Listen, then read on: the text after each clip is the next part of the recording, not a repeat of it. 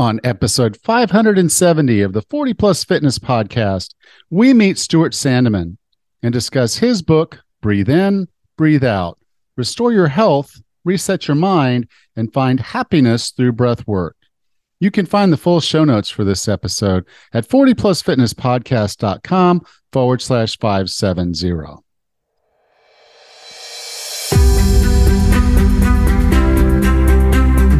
You decided you're ready to make a change?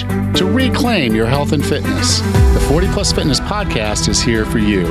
Each week, we dive deep into health and fitness topics that affect those of us over 40. I'm Allan Misner. I'm an NASM certified personal trainer with specializations in corrective exercise, behavior change, and fitness nutrition, a FAI certified functional aging specialist, and an OTA level 2 online trainer.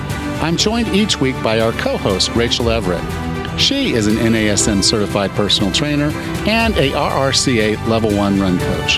Let us be your coaches as you find your way on your health and fitness journey, all right? Let's go.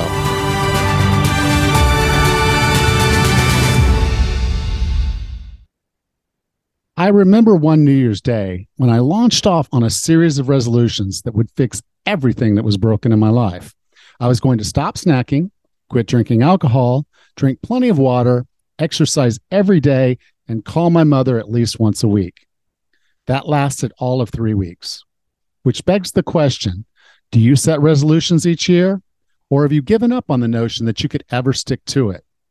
Do you wonder why it's so hard to start making a change and equally as hard to keep going? The fitness industry loves this.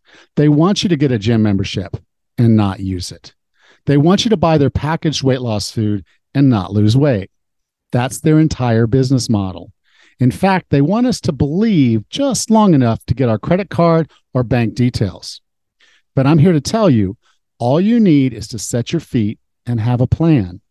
Tom Landry, the legendary coach of the Dallas Cowboys, said setting a goal is not the main thing. It is deciding how to go about achieving it and staying with that plan. Or, as Abraham Lincoln said, give me six hours to chop down a tree, and I will spend the first four hours sharpening the axe. I prefer to say it this way You may know how to drive, but without knowing the route, you'll never arrive. You're closer than you think, and I have full faith that you can get there this year. I'm doing a workshop on January 1st called the Better Me Tomorrow Workshop. This is a live, done with you program that takes you step by step through setting your route to transformation in 2023. Learn more at bettermetomorrow.com. That's bettermetomorrow.com. I'm looking forward to working with you at the live Better Me Tomorrow workshop on January 1st. bettermetomorrow.com. Hello, Raz. How are you? Good, Allan. How are you today? I'm doing well. Good. So, um, you got some stuff to tell us. I do. I do. I just, I'm so happy and grateful to report that my husband is doing well after his surgery. They removed his kidney, um, adrenal gland, and a bunch of lymph nodes, and we got the all clear report. Every all the margins were clear, the lymph nodes were clear. So technically, my husband is 100% cancer free right now. We're right. grateful for all the support and prayers from our friends and in the community. And moving forward, we know he'll have immunotherapy still with our oncologist, but I expect to hear even more good news from him when we get to see him in about another week or so. So yeah. it's all good. And for for Mike, ice fishing is right around the corner. It is. It is. yep. He needs to sit still and let this giant incision heal. It's a pretty big one. And uh, he needs to sit still, let it heal, and he'll be all set to go. The lakes are freezing over as we speak. That's right. so true. Yep. He'll be chomping at the bit to get out there. Well, good. Good. Yeah. Yeah. Uh, well, I had an interesting weekend. Um, Saturday we had a 5K uh, here in oh. Bocas. It's the first one I've it's the first one I've seen in four years, and I don't, you know, I don't know how cool. But there's apparently a running organization in Panama, and so they put this on, and there were prizes. So people came in from all over Panama to compete for this oh, thing. So neat. this was not, it was not necessarily intended to be an amateur uh, run, uh, but I was. Um, awesome. yeah, I was the penultimate uh, finisher. Which was fine. I finished it and uh, had a good time. It was, nice. it was enjoyable. But th- what was cool was is this was they scheduled it for three o'clock in the afternoon. Huh. That's so interesting. Like, you know, yeah, it's like the hottest part of the day. But as as fate would have it, shining down on everybody, it's like it was maybe 79 degrees. So the temperature oh. was probably about five to seven degrees cooler than it normally would have been. Oh, actually a little bit chilly. Um, oh my gosh. Sitting there in my tank top and shorts. I'm kind of like, wow. you know, I got to move around a little bit here to stay warm. Because yes, I've definitely acclimated to the warmer weather. mm-hmm. But it was a mm-hmm. nice little run out and back, um, you know, to a spot. And um, so yeah, a really cool little run. I used the the Jeff Galloway, you know, run walk run. Cool. Uh, which surprised a lot of people because almost no one else really walked. Uh, you know, they're all going to do their little run and then slow down as they go and get slower sure. and slower. So, so for me, it was like, okay, I'll go for a little bit. And it's like, okay, I'm hitting that that threshold, and I'll do a little bit of walk. I didn't do the timing of it and all that. I just mm-hmm. okay, just just go ahead and go go for a, a, moment here. Get to a point when I feel like it's necessary. Mm-hmm. Let myself down and speed myself up. And nice. So I I hit my marks. You know, I didn't really time Good. myself, but I kind of know okay, I want to run about half of it if I you know, and I want to walk about half of it. And sure, that's really kind of how I I ran my race and Awesome. I felt good about it. And good. You know, it was a lot of fun and they had prizes for people. So like I said, it was a lot of people were excited and they had a, they had a, a kids fun run. It was a 1K, Aww. two age divisions. And the kids got money too, which was oh neat. You know, these kids were eh, just ecstatic to do this little race. Oh, and, for sure. You know, win some money out of it. And then, uh, so I, they've probably got runners for life on this island now.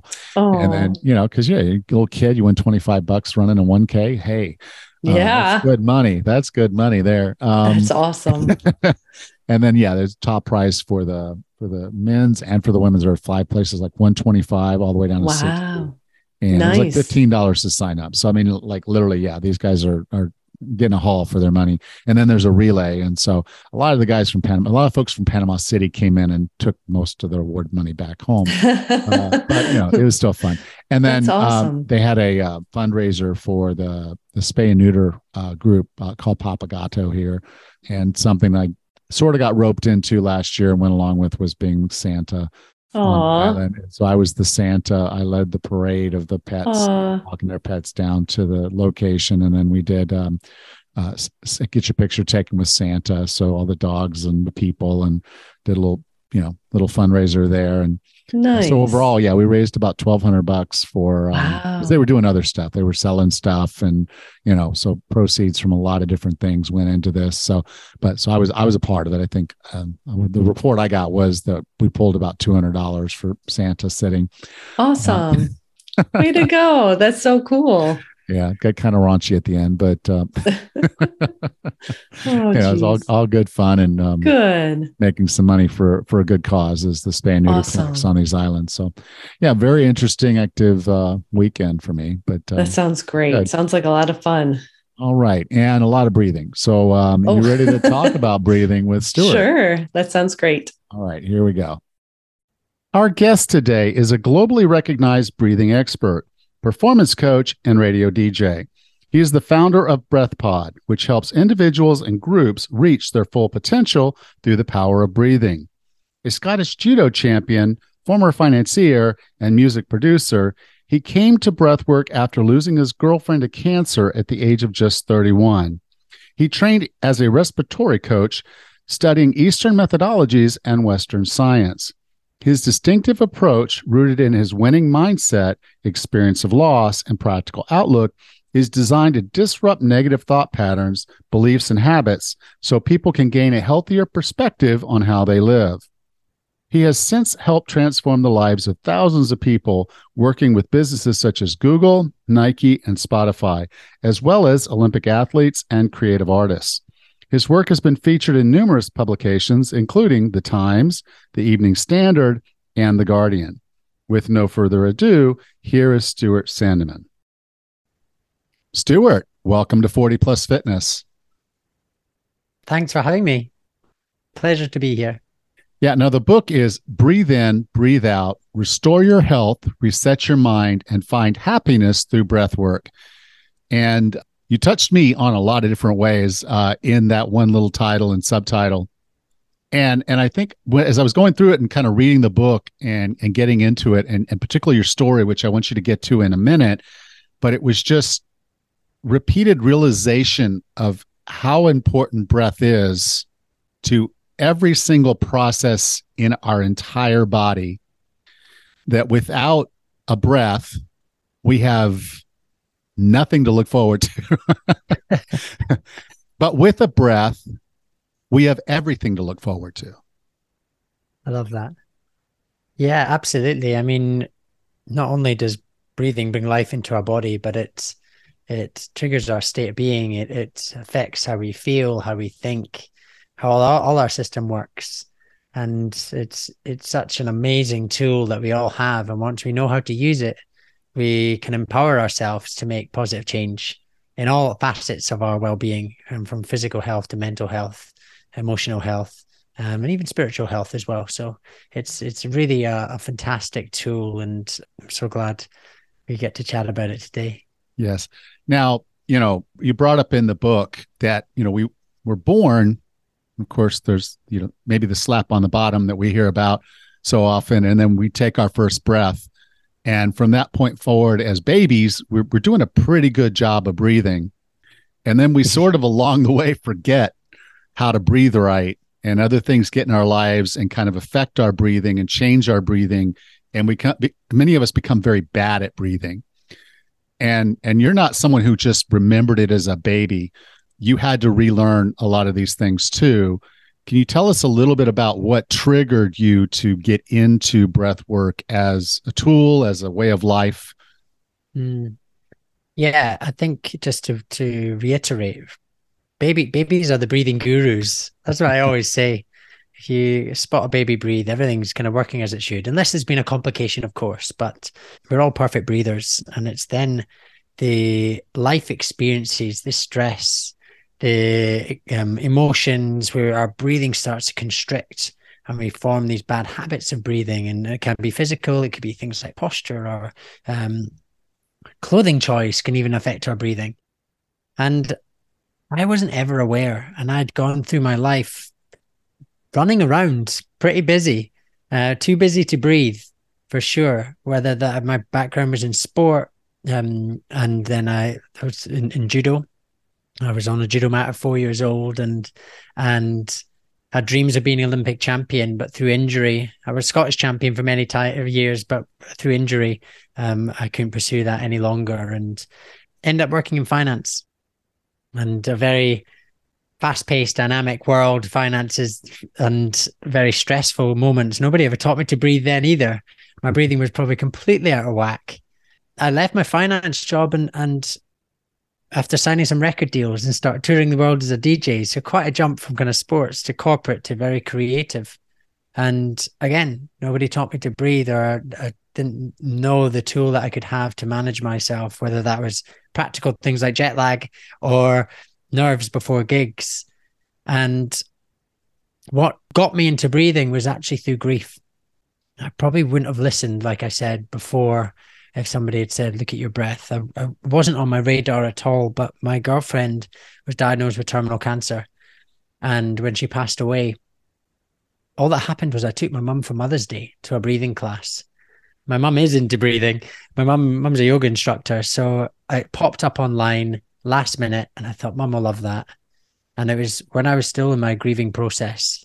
I was in a pretty bad headspace at that time, and yeah, I went along to this breathing class, not really knowing what to expect. I was kind of just there for my mum, and I had a very powerful experience, a very cathartic experience, a lot of emotion um, stirred, and my breath felt like I, I, released my breath for the first time ever. And it wasn't until I did it that I realized I'd been carrying this tension around for not just through grief, it was amplified a hundredfold through grief, but it was more than that. So that's that's how I initially kind of entered the space of breath work.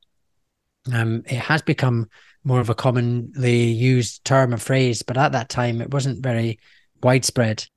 And I thought, right, okay, well, what has happened? Because my experience not only was very physical, it was extremely emotional, but also I felt like my girlfriend was there holding my hand, which didn't make any sense to me in my mind. Um, so I thought, right, okay, what was that? What just happened? The I really wanted to know as much as I could. So dive back in to do another session as soon as I could to figure out what if that was a one off, if it was if I was going completely mad, if it was uh, something else. And lo and behold, I had another powerful experience. Same, different, but similar but different. And the more I practiced, the more I uncovered, the more I realized about myself, my breath, the more my energy shifted, my voice in my head became kinder. I was flying up the leaderboard at CrossFit gym. Um, and the difference was so a lot of physical differences, but a lot of mental, emotional differences. And it felt like I was like this change, this upgrade was happening. And a big part was that we're, we're working through grief and, and helping myself move through that and empowering myself to move through that through something so simple as breathing. So that was when I first realized that there was this very powerful tool that we all have called breathing. And that was one form of breathing, one type of breathing that is used to uncover, uh, release emotion, let go of tension. And from that point, I thought, well, what else is out there for breathing?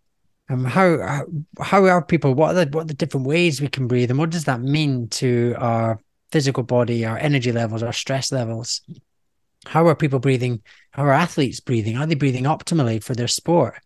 So I went off to kind of discover as much as I possibly could and learn as much as I could about breathing because it helped me so much. And I thought if it could help me, well, it could help a lot of other people. And initially, after that first breathing session, I, I had a list of people. I was like, my dad needs to come and do this. Uh, my friend so and so needs to do it. Someone else needs to do it. And I had this list of people. Right, okay, they all need to do it, but I'm not sure they would connect with the way it was currently that at that time being delivered. And so I thought, well, let's let's find out as much as I could and try and bridge the gap between the kind of scientific approach, but also this amazing magic that can happen in these sessions. And that's what I think is very interesting. So figuring out what is happening as best as we can, but then also being open to explore what we're not quite sure is happening in these sessions. Yeah, I I'm probably a lot more like the people you're talking about where I'm I'm going to need to see a little bit of science before I decide I'm going to I'm going to give this a go. Uh, you know, not that not, uh, not that woo woo doesn't have a place, but we've got to have a little bit of science behind it. And that is that is me all over. And I think I'd lived my life science, logic, mind. Um, I did maths at university and, and went off and, and worked in kind of finance and and that what my my brain couldn't comprehend. What happened in that session? Was my girlfriend there holding my hand, or was that my imagination?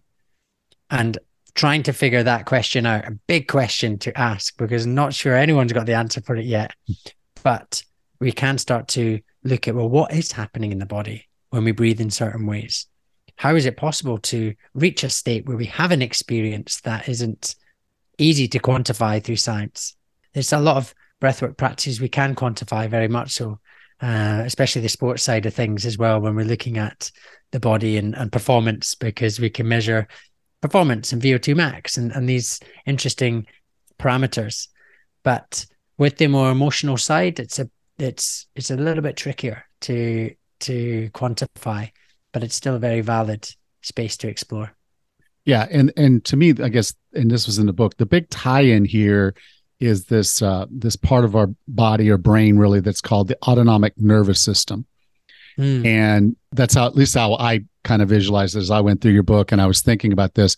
And I think most people would think of this as, oh, this is either the fight or flight mode or the I'm relaxed and chilling and and enjoying my life right now, sitting by a you know beautiful lake, watching you know frogs or whatever. Um, can you talk about the autonomic nervous system, the sympathetic and parasympathetic, and how those play into breathing? Yeah, absolutely, because it's such a key factor. So the autonomic nervous system is split in two halves. We've got our kind of on switch, our sympathetic drive, and it's our stress response. You said the fight or flight response. Fight or flight response is often deemed as a very negative response because everyone's so stressed, we're trying to get rid of that the whole time. But in essence, every in breath is going to switch us on. Heart rate will go up, blood pressure will go up. Um, our sympathetic drive is kicks in. So how we're breathing really affects that on switch. And when we're switched on, our blood flow moves to our muscles and gets us ready to act. We're motivated and ready for action. So that happens every time we breathe in. If we breathe faster, it's going to happen even more. Sometimes we click into that state, the the fight or flight response when we if we walk outside and wander off the pavement onto the road and didn't see a car was coming, we'd see the car, we take a big gasp of air and jump back off to the pavement. So that sympathetic mode is there to keep us safe and protect us from any type of danger. It's what we've had for thousands of years. I like to think of it as the best friend that is always looking out for you, saying, "Watch out for this, look out for that, let's get going." Um, which I guess is a nicer than than sort of saying the fight or flight response, this negative thing. It's actually a very positive thing. Then we have our the other side, the rest, digest, the parasympathetic mode. I always think sympathetic S for stress, parasympathetic P for peace. And the parasympathetic mode is is really about conserving energy, slowing things down, moving our blood flow to our digestion, our reproductive organs, where we can start to repair and digest our food and get some good rest. And this is like the best friend that is saying, calm down, relax, digest your food, get some sleep. So we have this interplay in every breath cycle. We breathe in, sympathetic goes up. Breathe out, sympathetic, uh, parasympathetic sl- happens when we slow our breath down and, and breathe out. So, how we breathe really triggers each one of these divisions. Are we more switched on or are we more switched off? And when I say switched off, it's, it's more about calming this this relaxation response. So it's quite binary in its direction how we're breathing, where we're breathing, where our breath is flowing. Am I breathing in a certain way that's going to drive my sympathetic mode, which is creating this stress response? Or am I breathing in a way that's going to calm my body and mind? So that's pretty much how how breathing interplays with that. And because that interplays with our stress, our energy, our um, focus, our relaxation, our sleep, our digestion, when we understand how we're breathing, and how we're breathing in different situations or scenarios, well, we can start to take control of some of those responses because we can control our breath. Now, that for me is such a powerful thing because no longer is it I'm just at the mercy of um, being reactive to the world around me. Yes, the world is still happening around you, but you can start to take control of how you feel. You can start to take control of how your body is responding so that you can respond instead of react you can calm yourself in those stressful moments. You can uh, invigorate yourself in those lulls where you're feeling exhausted and you don't want to have the fifth cup of coffee. Well, you can create a bit of stress, positive stress to motivate you. Or you can start to balance out on and off. And when I say balance out, when we have this kind of equal in breath and out breath ratio, then we start to have coherence between our heart rhythms and from our heart to our brain so we can access more flow states where we're feeling um, on and off in equal measure. We're feeling energized, focused, relaxed, and able to go through tasks or go through the day, feeling at ease with with everything that's going on. Prior to reading this book, I really kind of thought there were really sort of four different ways to breathe, and really they were just opposites of each other. So maybe not even four, but just how we happen to be breathing at the time. There were nose breathers and mouth breathers. Uh, my German Shepherd's a mouth breather. Um, but that's how she cools herself off. So what am I going to say? And then there was uh, whether you breathe deep or whether you breathe shallow. And so to me, that that was the only dynamics I really thought about with regards to breath. But in the book, you took this out and kind of broke it into seven breathing archetypes. And I think mm. those are really important because once you kind of know your, uh, I guess, the basis, like where you are today, it kind of gives you like a, a starting point of knowing, okay, I'm not breathing deep enough, or I'm not breathing this way, or I have a tendency to breathe that way. And you can start working on it. If you don't know what the problem is, you can't really fix it, so to speak. So, could you talk about the seven archetypes?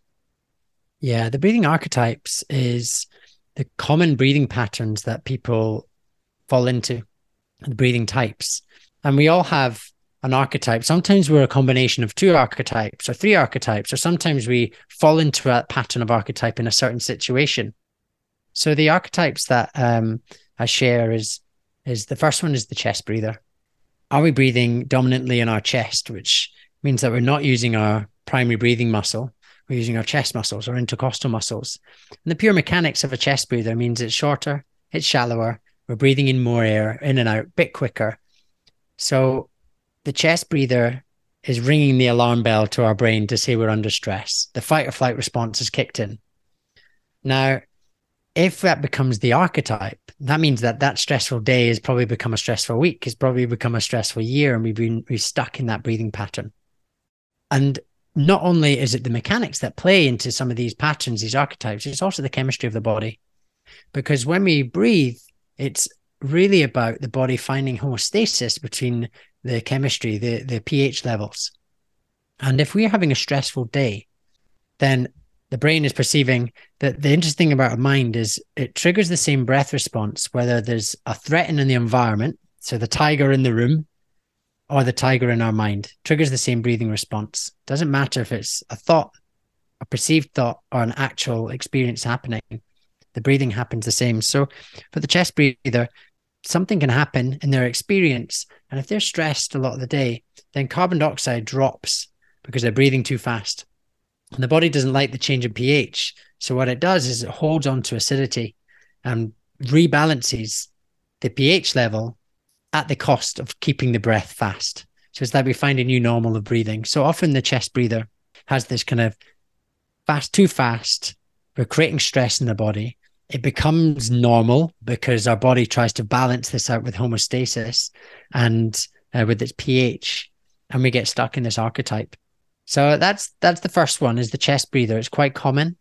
It's probably one of the more common ones I see, and it takes a little bit of practice just to get the diaphragm engaged and opening up downwards, which is our primary breathing muscle, so that we can start breathing with it and feeling that lower torso flow um, before the chest. So that's yeah, we got the chest breather. The next one is the reverse breather. Reverse breather. If you imagine breathing in, and if you're listening, you can try it as well. As you breathe in, you may see your belly rise first or your chest rise first. So the chest breather is breathing up in the chest first. The reverse breather is quite similar, but it's a more of a seesaw action. So when they breathe in, the belly goes back and the chest goes out. And when they breathe out, it kind of collapses back the other way. So like it says on the on the description, reverse breathing is, is kind of like having our breathing going back to front. And when we have our breathing back to front, it's like our basic form of movement. So it's it confuses the body. It's a bit like having your trousers on back to front. If it's uncomfortable for the body, but again, the body gets used to it, and we think this is normal. We're just feeling this way all the time. We're not sure why we're lack of energy, or we can't sleep properly, or different effects that will happen when we have the the reverse breathing archetype.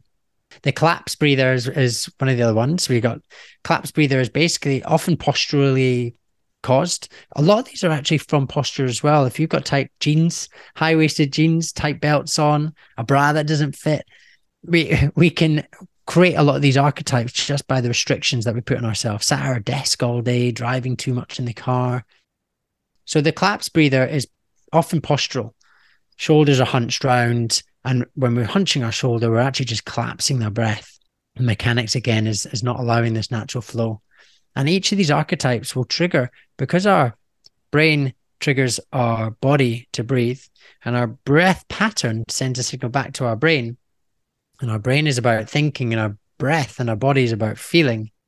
Then it changes the way we're thinking and feeling when we fall into some of these archetypes. Where do we get to? We've got the chest, we've got the reverse, we've got the collapse, frozen breather. Frozen breather is if you imagine going out on a cold day and how and we didn't have a jacket on and we kind of start to close up. It's like the whole body constricts. Some people have an archetype where their body's constricted. They're kind of in this frozen state.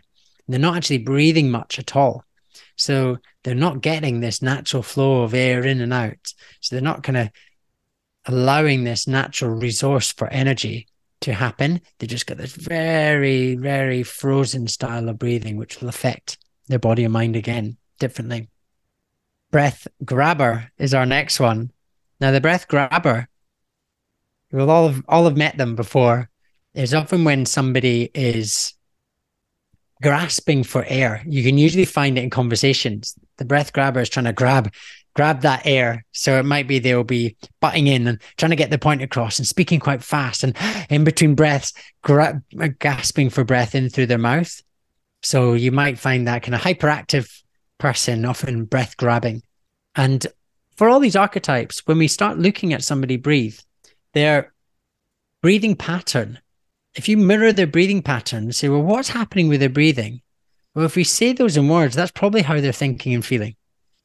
So if we've got the breath grabber, it's a pace that they're living, very busy, a lot going on. So the breath grabber is like that. We also have the breath controller. Now the breath controller is at first sight, the breathing looks pretty good. The breath controller tends to be about this out breath being very controlled. And in some ways it's an all right archetype because the breath controller, harder to spot, but their breath is so controlled because they're trying to control everything around them and the nature of the world that we live in. Yes, it's great to have control sometimes, but we can't control everything. It's like trying to control the Scottish weather or any weather, but we just can't. Um, but the breath controller wants to have that control the whole time. So often find with the breath controller, with the breath being controlled, all these other things they find when they don't have control, it, it causes them to feel pretty uncomfortable. That so that might be things like flying. If somebody's got a fear of flying, it might be because they don't have that control anymore, and the breath could be a part of that controller pattern. And then the other archetype I put in there um, was actually the perfect breather.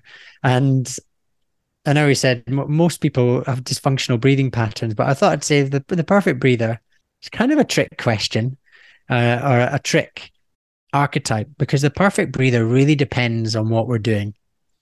Because if we're running for a bus, our breathing is going to be very different from sat, sat still or being in our bed and relaxing or watching TV, or you mentioned sitting watching the frogs. They, but when I talk about perfect breathing, I usually look across five different areas.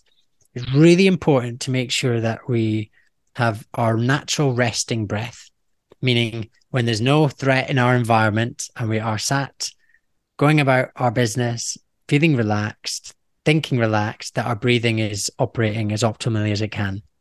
In and out through our nose, using our diaphragm, slow, gentle, flowing, um, steady. And then from there, we can start looking at these other areas. So, breathing at rest, we've got breathing and sleeping is a big one. Breathing and whenever, whatever we're doing throughout the day. So, that might be at work or um, studies or whatever happens throughout your day, mainly our breathing tends to change from when we're at rest and then we're out and about in our day. The next one is, is linked to that is breathing and speaking. A lot of people switch to mouth breathing when they speak, that breath grabber style, but a lot of people end up doing it. So, what I mean by that is we'll speak, speak, speak, speak, and breathe in through the mouth. Now, the mouth breath is that trigger for stress, like stepping off the road into the oncoming traffic. So, I find that if we were doing a job, maybe a sales role, or we talk a lot on the phone, or throughout our day, just talking a lot, a lot of nine people out of 10 will start becoming the breath grabber in those moments. So making sure that we're breathing and speaking effectively, using our nose to breathe in between sentences, is quite hard to change. And then the final one, which is a bit more of the advanced side, is how are we breathing when we are doing physical exercise, when we are kind of increasing that respiratory rate um, for whatever given sport or exercise we're doing, whether that is walking or whether that's something more intense. So they're the kind of five areas, but it all happens or begins with breathing at rest. You talked a little bit about back and forth about breathing through your nose and breathing through your mouth. Why is it important to focus more on breathing through your nose? And is that always the case? Yeah, yeah, it, yeah absolutely. Our nose is designed for breathing. Yeah, our nose is designed for breathing. It gets the perfect uh, moisture and temperature of air to our lungs. I, I call it I call it in breathe in, breathe out. I say it's the bouncer, bouncer for the lungs.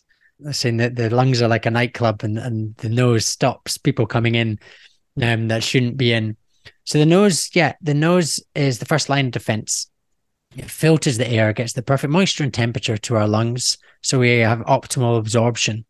The nose also flushes the air with nitric oxide, which is a, a gas that works as a vasodilator and a bronchodilator. So basically opens up our blood vessels, which helps improve our circulation. So the nose really gets everything prepared. Now, the size of our nostrils are also a lot smaller than our mouth. So when we're breathing through our nose, the rate at which we breathe is much slower. So when we're breathing through our nose, we start to fall into this slow, gentle pattern of breathing, which is more optimal throughout our day. We feel calmer breathing through our nose. We divert to the mouth breath at times of need, like I said, the, the gasp of air when we need that sort of instant flick the switch into the stress response. But the nose is really what we want to be using so that we feel calm, relaxed, and uh, everything is kind of falling into place. There's some interesting research around facial development and all, all sorts with nasal breathing. Uh, when we're breathing through our mouth a lot, it can even affect the way our jaw forms and how the palate of the mouth and how much space we have in our mouth so it's it's more than just breathing that is affected by our nose. And so it's it's really quite important that we learn to breathe through our nose, um, just to get the whole system working effectively. Yeah, I was uh, having a conversation with uh, a dentist. Uh, his name was uh, Dr. Kami uh, Hoss. And uh, he was saying, you know, a lot of the reasons why we have a lot of the health issues we have is that we're breathing into it through our mouth and that's messing with the microbiome of the mouth. And as a result, it's creating health issues all the way through the system. And so he also encourages to breathe through your nose. A lot of times when people are doing uh, like a meditation, so they'll say, you know, breathe in through your nose and breathe out through your mouth. Is is that not necessarily the right way to do this, or are there times when that type of response is the right way to go about the out breath, particularly? Yeah, so the nose, we, we I guess we talked about the nose on the in breath. On the out breath, the nose captures moisture and heat leaving the body. So, in a lot of meditations or a lot of breath practices, we may wish to breathe in the nose and out the nose, or you may wish to breathe in the nose and out the mouth. You find that breathing in the nose and out the mouth has this lovely relaxation response that happens. It still happens through the nose, but it's as if we still have this activation happening when we're nose nose or mouth mouth. When we breathe in the nose and out the mouth, it kind of impacts this stress, uh, the the relaxation response and makes us feel nice and calm. All right, so let's let's get into some of these exercises because I think you know for many of us the the low hanging fruit is going to be how we can calm ourselves down in a stressful situation like the boss calls your desk and you know you got to go see them and your heart's just racing because you don't know what's going to happen. You've got to calm yourself down before you go into that meeting. Or another situation being it's the middle of the afternoon and you're just not feeling any energy and you really don't want to go grab a cup of coffee because you know that's going to mess with your sleep so some breath work that would maybe lift us up in the afternoon so we have the energy to complete our day can you talk a little bit about the relaxation breathing and the energized breathing.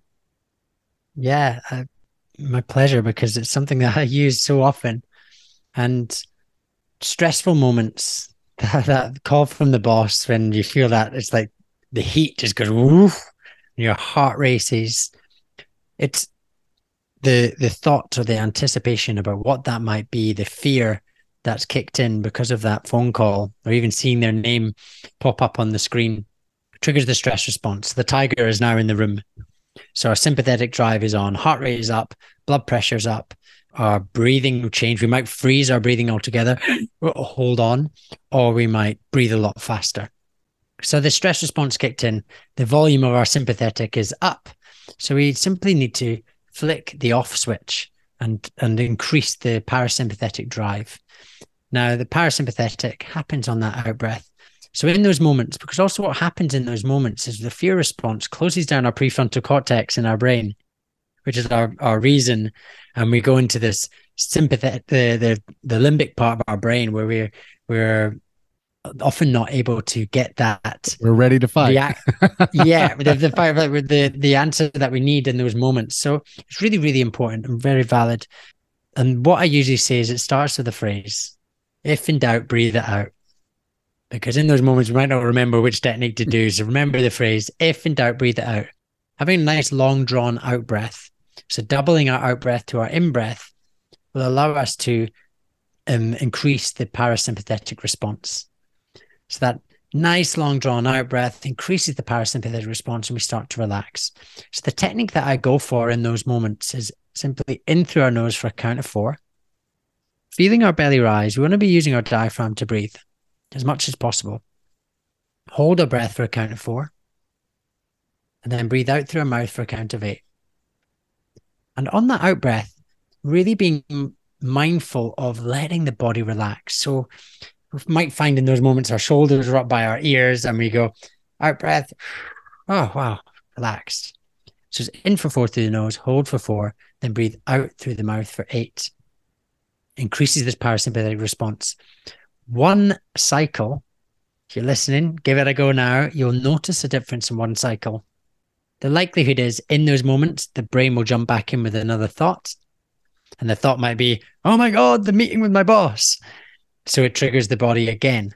So we have this mentioned before, this tug of war that kind of happens in those moments. The thought and the mind triggering the breathing to speed up. So the sympathetic saying, no, we're under alert. And then our conscious mind saying, no, it's okay. I'm in control. In for four, hold for four, out for eight. And that's creating this parasympathetic response. So it takes a bit of practice to get used to it. And it takes more than a couple of rounds just to get used to it. But if we only have one round, that's better than than nothing. The amount of times I've done this in a cab or uh, I've got radio show and sometimes I've, from nowhere, I think I've got it all together and it's just about going air.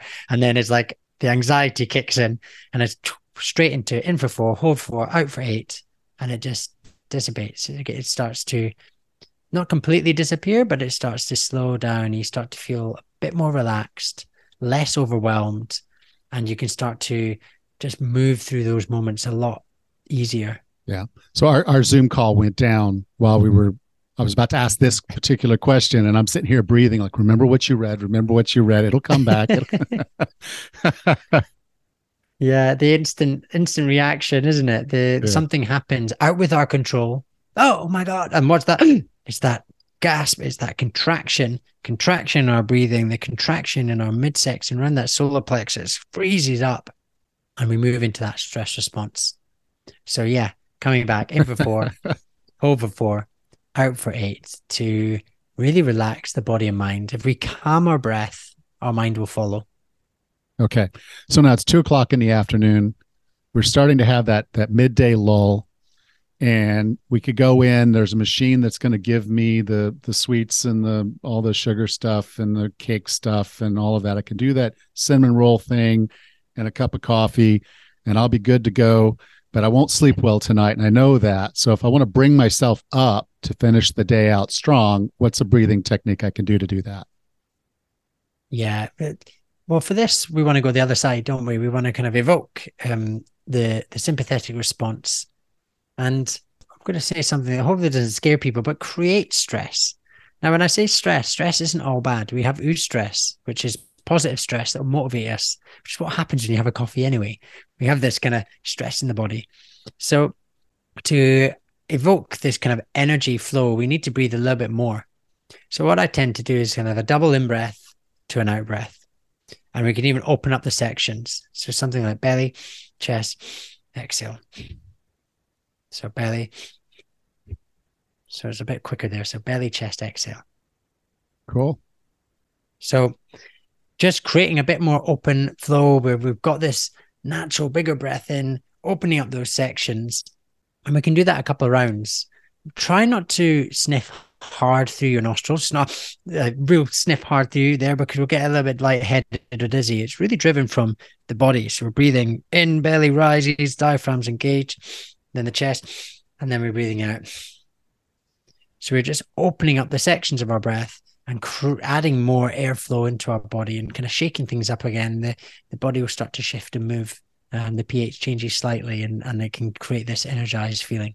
Yeah. And I would encourage you to do that standing up. yeah, well, you can do it standing up, sitting Yeah. down. It's gonna. Well, Uh, I think if you're standing up, it's gonna it's gonna actually let you open up a little bit more. Yeah. Sitting down, you might be a little bit more closed. If you're standing up, you're really going to be able to bring in that breath and kind of feel yourself get get more energetic. Sometimes you even get the arms moving as well Yeah. for it. You can lift your arms up. as There you're go breathing with some dumbbells or something. Uh. Maybe not the dumbbells. You'd be knackered. Be exhausted. all right. Well, Stuart, I define wellness as being the healthiest, fittest, and happiest you can be. What are three strategies or tactics to get and stay well? Yeah, three tactics. Mine are always pretty simple. I like to keep things simple. The first one we talked about, and I it has to be my first one because it's what I has just changed my life and the thousands of people I've worked with is breathe. Use your breath. And that comes with awareness. How am I breathing right now? How am I feeling right now? If I want to change how I feel, change the way you breathe. So breath is the first one. The next thing is is getting moving. Again, super simple, but the difference we feel once we've moved our body it will force our breath to move as well. So they go hand in hand. But breathing and moving. And then the final one is more about the mind. I like to follow my highest excitement.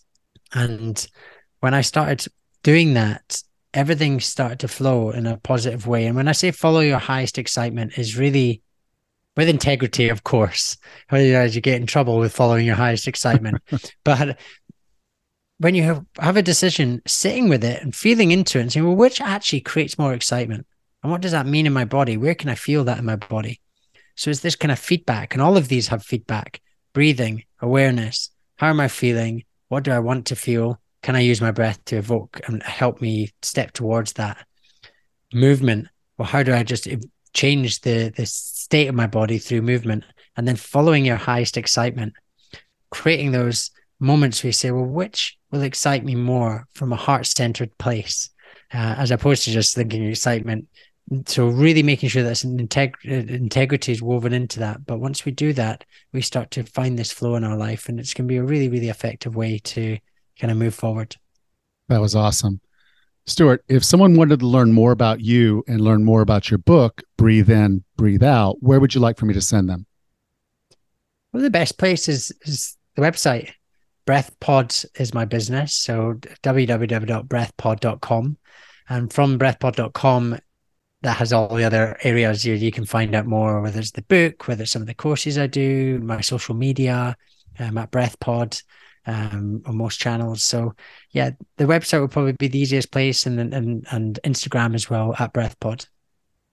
You can go to 40plusfitnesspodcast.com forward slash 570, and I'll be sure to have all the links there.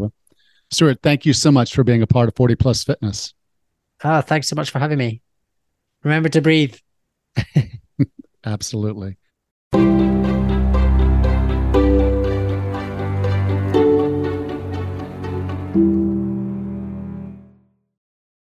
Welcome back, Raz. Hey, Allan. Well, just give me a second. I need to take a deep breath. whenever we talk about breathing, or whenever I listen to a podcast about it or or read about it, I always feel compelled to take some deep breaths. It's very calming. It is very relaxing. Yeah. Well, you got to try reading a whole book. Um, Wow. because I, I, what I've found is when I, when I think about my breath, I try to Mhm. control my breath. I mean, it's like Mhm. I can't just let myself, you know, I say, just breathe, like you're doing a meditation. that never happens that way. No. You know, it's like I'm I'm always if I'm thinking about if you say breath, I'm Mhm. thinking about breath, and I'm either Mhm. going to try to breathe better, you know, because you know, it's just it just is what it is. It's how my brain is wired. Is if you, you Mhm. draw attention to something, I'm going I'm going to control it. Same. Uh, yep. Same here. Which Yeah. means yeah, yeah. When I'm running, I'm I'm trying to control my breath because that's a part Mhm. of managing my heart rate and not overextending. So when I run, I try to manage my breath. When I'm Mhm. talking, you know, podcasting, I have to control my breath. It's the only way you get the voice you're supposed to get Right. without getting all squeaky whiny because you didn't breathe enough. You know, so yeah. so yeah. But but what was cool was how much he's learned and he's willing he's sharing in his book about how the breath controls us It does. as much as we control the breath. And so you can use breath as a way of relaxing and controlling yourself. You can use breath as a way of getting yourself energized and moving. And in Mhm. his case, when he really became aware of the power of breath was letting go of trauma and letting go of past pain Mhm. and finding himself in a place where it basically opened him up to heal. Right. Well, as you know, this has been kind of a stressful year for my husband and I with his cancer diagnosis. And every time that we've gone to a, a CAT scan or an infusion or something, you know, I, I do feel the tension. I feel it in my shoulders, I get it in my my neck, and um, I can't concentrate. I can't think. I can't do anything for some time. And so, if I can just sit and practice something similar to that box breathing technique, couple deep breaths in, couple deep breaths out, it really does a, a world of difference to help me calm down, breathe deeper, breathe fuller, and and relax into it a little bit so that I can think straight and deal with the Yeah. situation at hand. It is definitely a great tool. Yeah, and and I've, there have been moments where you know anxiety just washes over Yes. me, and I'm like, "Holy crap!" You know, and I Right. just go into complete panic. Yes. I'm I'm incapable of doing normal stuff because I'm just so Ugh. tense. and yeah. and then so just having a tool to be able to let that go is really really Mhm. important. Yeah. And you know, I've always heard of breathing techniques for the purpose of relaxing, for for getting that parasympathetic system going, but I never really thought about using it to get amped. Instead of reaching for the Yeah. cup of coffee in the afternoon, I, I never thought to do a different breathing technique to and encourage energy instead of relaxation. And so there's two the two systems. You know, there's sympathetic, which Mhm. is the relaxation. Mhm. The Oh, right. parasympathetic is the the, The bounce up. up. Yeah, the up. Yeah. And so you when you find yourself breathing heavy, you're stressed Mhm. out, and you're breathing heavy. You're literally firing up your parasympathetic parasympathetic uh, fight or flight mode. It's like Mhm. literally you you ready to fight. Now Mhm. there are times when that's appropriate. You know, Yeah. um, you got to run after something, do something. You need that energy. It- It's obviously appropriate, but we use it when it's not necessarily appropriate. Um, Mhm. and as a result we we can't keep ourselves in the in the frame of mind to do the right things because it Mhm. turns the brain off. It's like no we've got two things to do here. We're going to fight or flight. And i tell you if you punch your boss you're in trouble. That's a bad Uh, day. that's a bad day. um and and so unless you just really need to punch your boss and you didn't need that job or the next one um that would be bad. you're ready to retire. Pop. Yeah, it's done. Um but um just make sure you sign the paper so you are getting your pension.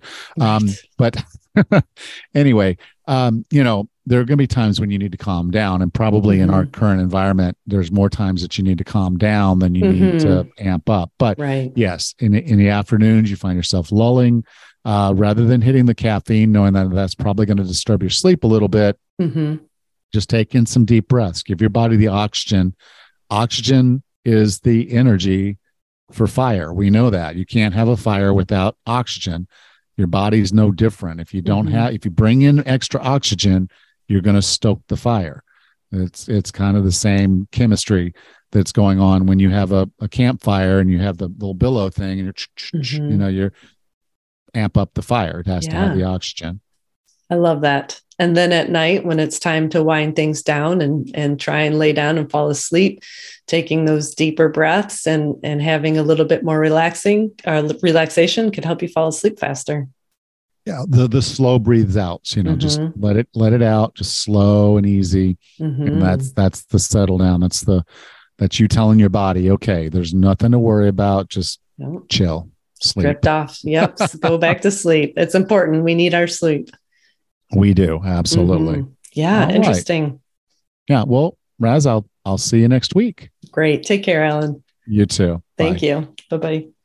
now before you forget head over to better me tomorrow so you can join us on the better me tomorrow workshop i'm hosting on the afternoon of january 1st truth be told there's only one reason you've struggled to lose weight have more confidence have more energy look and feel better and fit into the clothes you love and until you deal with this one thing you'll probably stay stuck but if you'll join me on January 1st for the Better Me Tomorrow workshop, I'll take you step by step through a process to develop a personalized plan to eliminate the one thing that is holding you back. Make 2023 your year of transformation. Learn more at bettermetomorrow.com. Next time on the 40 Plus Fitness podcast, we discuss how to get going and keep going on your fitness goals. Until then, have a happy and healthy week.